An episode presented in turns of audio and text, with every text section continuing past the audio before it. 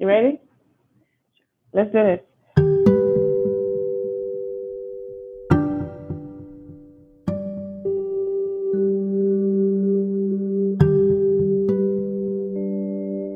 Welcome to the inaugural episode of the GROklahoma podcast show, where we connect the dots and explore the gateway to research in Oklahoma. I'm your host, Mo, and I'm an assistant professor of pharmacy, and I'm also one of the um, co-directors of the Tracking and Evaluation Core of the Oklahoma Shared Clinical and Translational Resources.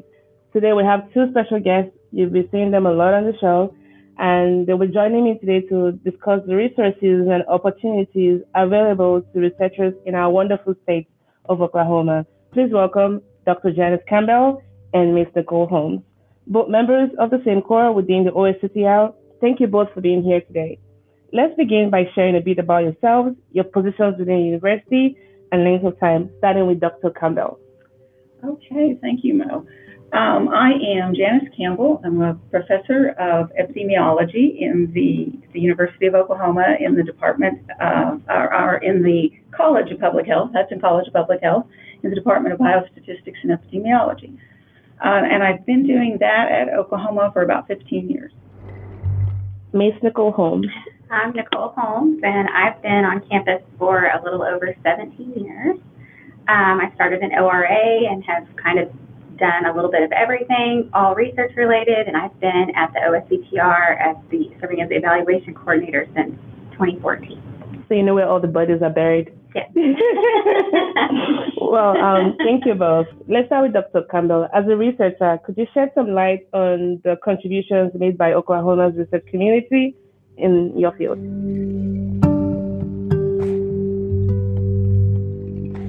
Certainly. So, Oklahoma has a really vibrant research community that has substantial contributions to clinical and translational research. And from pioneering really uh, amazing medical devices to groundbreaking discoveries in precision medicine, our researchers have had a significant impact on healthcare advancements, particularly in Oklahoma. I agree. Ms. Holmes, as someone who supported CTR, which is clinical and translational research in Oklahoma, are you able to share some success stories? And I think that you've had such a robust repertoire of, you know, experiences as well. Uh, yes, especially through the OSCTR, we've had several uh, of our junior uh, pilot award grant awardees that have gone on to um, receive additional NIH funding. We have the Clinical Research Data Warehouse, um, some other things that I wanted to mention. Dr. Judith James, our PI, Yeah. was just inducted into the Oklahoma Hall of Fame. Yay! Yeah, congratulations. yes. Uh, so lots of things have come out.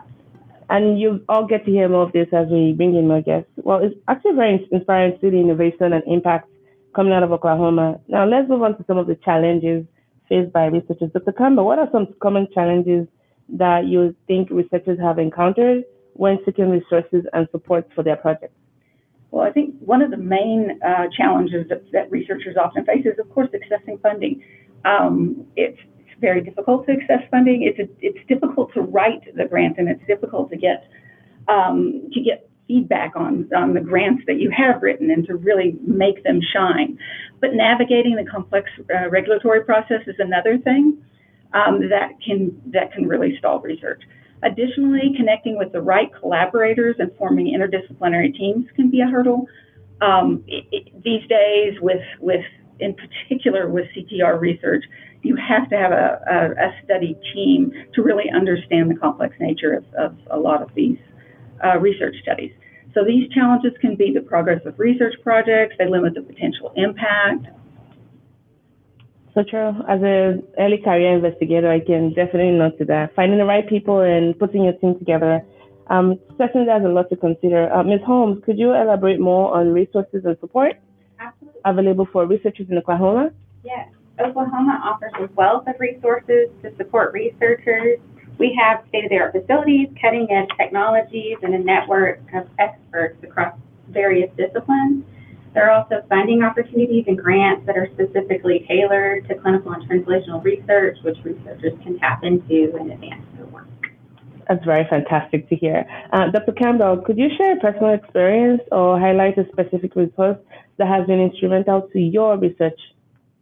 Well, I would tell you one of my um, one of my biggest highlights, the biggest personal experience that was was really uh, instrumental in my research growth was a mentor.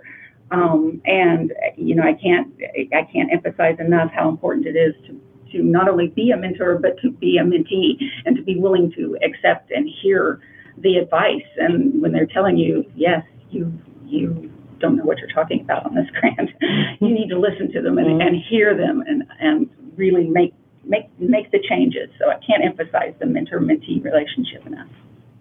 Oh, that's interesting to hear. So at the core of it, we need people, right? Mm-hmm. And this is what the podcast, you know, hopes to achieve. In the few episodes, we're going to be sharing stories about people and those who support them. Um, collaboration and network are definitely crucial elements of successful research. Um, Ms. Holmes, could you speak about the collaborative platforms or, or networks that already exist in Oklahoma to facilitate interdisciplinary partnerships? Sure, um, especially within the OSCTR, like Dr. Campbell just mentioned, uh, mentoring was such a big piece. Yeah. We have a, a center of excellence for mentoring, so we can get people paired up with mentors. Um, we have a lot of different resources available for junior investigators. Um, we help, we do grant workshops uh, to help them learn how to write grants. Um, we have a BERD core that helps with study design. We have a clinical resources core that we have a whole clinic area where we can uh, see patients. We have nurses and staff to give to you to lend a hand um, to help with IRB submissions.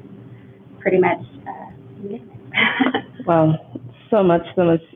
And um, as a round off, we need to talk about what our podcast will be about, right?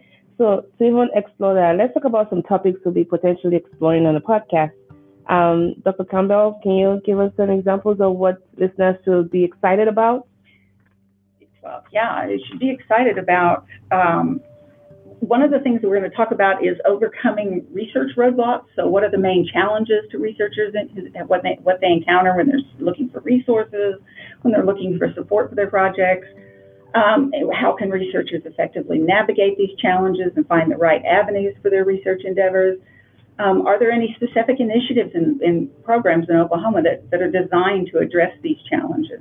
Oh, certainly a lot to look out for. Ms. Holmes?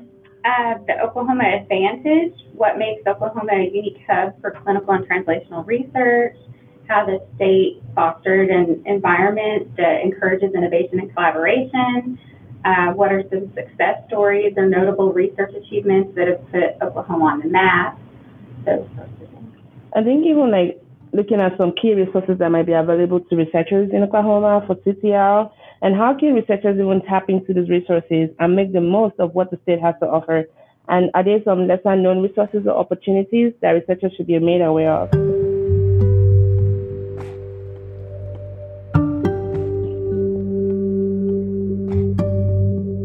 You want to speak a little bit about that, Dr. Campbell? Sure. So some things like how important um, is collaboration in driving successful clinical and translational research. I can tell you it's very important, but how important and, and sort of what collaborative platforms we have for Oklahoma and for to facilitate these interdisciplinary partnerships. And are there specific examples of fruitful collaboration? So we'll bring you some examples of fruitful, impactful collaboration. And last but not the least, um, Ms. Holmes, can you talk a little bit about support for researchers and what they should be expecting as far as, you know, of course, we're going to uh, talk about what types of support services are available in Oklahoma, how researchers can access the mentorship and guidance throughout their research journey, and uh, about funding opportunities and grants that are specifically tailored for researchers. Awesome. So we have a lot in store for you all, listeners. And as we embark on this journey together, our podcast really aims to serve as a valuable resource for researchers in Oklahoma. We hope to provide insights, information, and inspiration to navigate the landscape of clinical and translational research. Join us as we connect with experts and those who support them, explore the success stories, and unlock the potential for groundbreaking discoveries in this field. Together, let's uncover the wealth of resources available and pave the way for innovation and advancements in clinical and translational research in Oklahoma. I want to say thank you so much, Dr. Campbell and Ms. Holmes, for joining us today and sharing your insights on CTR in Oklahoma. It's been an enlightening conversation.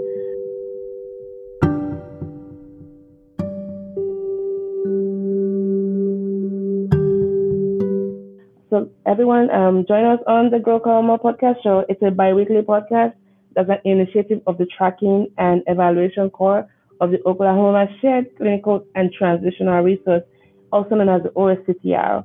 And um, this is where we highlight the processes of CTR in Oklahoma and those who support them. And thank you to our listeners for tuning in today on this um, inaugural episode of the Oklahoma podcast show. Remember to subscribe, leave a review, and stay connected for future episodes where we continue to explore the world of clinical and translational research in Oklahoma. Until next time, sign up for our newsletter at the GROklahoma podcast at ouhsc.edu, and I'm going to put that in the show notes to stay up to date. Thank you, ladies, and bye, everyone. How was it?